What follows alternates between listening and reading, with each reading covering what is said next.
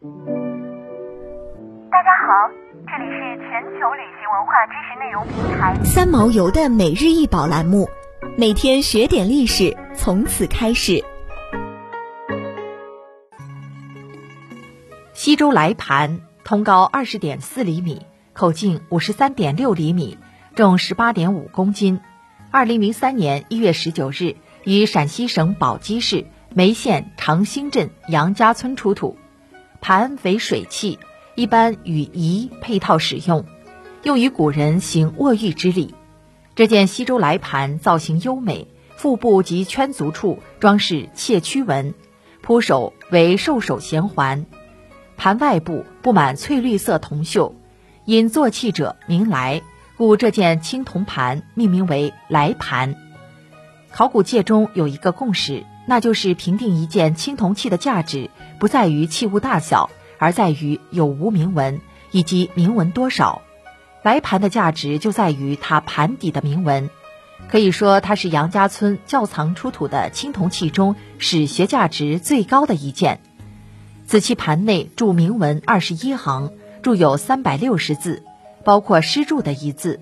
并有合文一字、重文十一字，共计三百七十二字。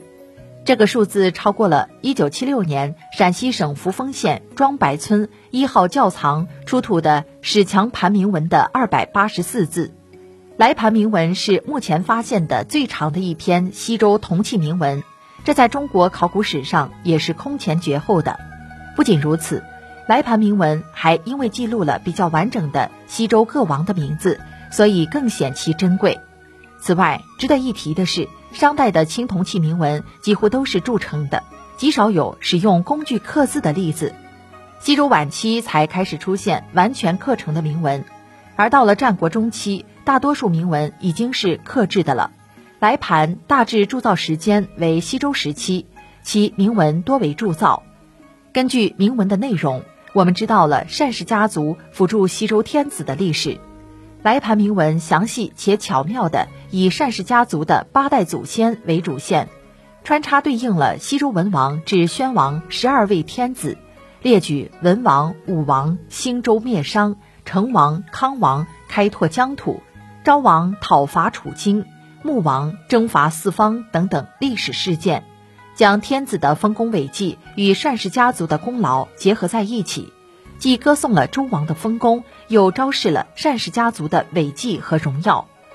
关于对西周各王功绩的记录，以前在铭文也有看到过，但却少有整体记载。比如史强盘的铭文，仅概述了周初八代王。关于西周世系，虽然古籍文献多有详细记载，但却是没有经过考古的科学证明。而来盘铭文对西周王室变迁及年代世系有着明确说明，可以说是第一次从考古资料里完整的证实了西周各王世系。这个发现价值相当之重大，直接印证了司马迁《史记·周本纪》中的西周诸王世系，也证实了《史记》的真实性，可谓是一部不可多得的青铜史书。来盘对于夏商周断代工程中西周部分的研究具有不可估量的价值，也对研究单氏家族及中国家谱发展史有重要意义。来盘现如今收藏在陕西宝鸡青铜器博物院，是该院非常重要的文物。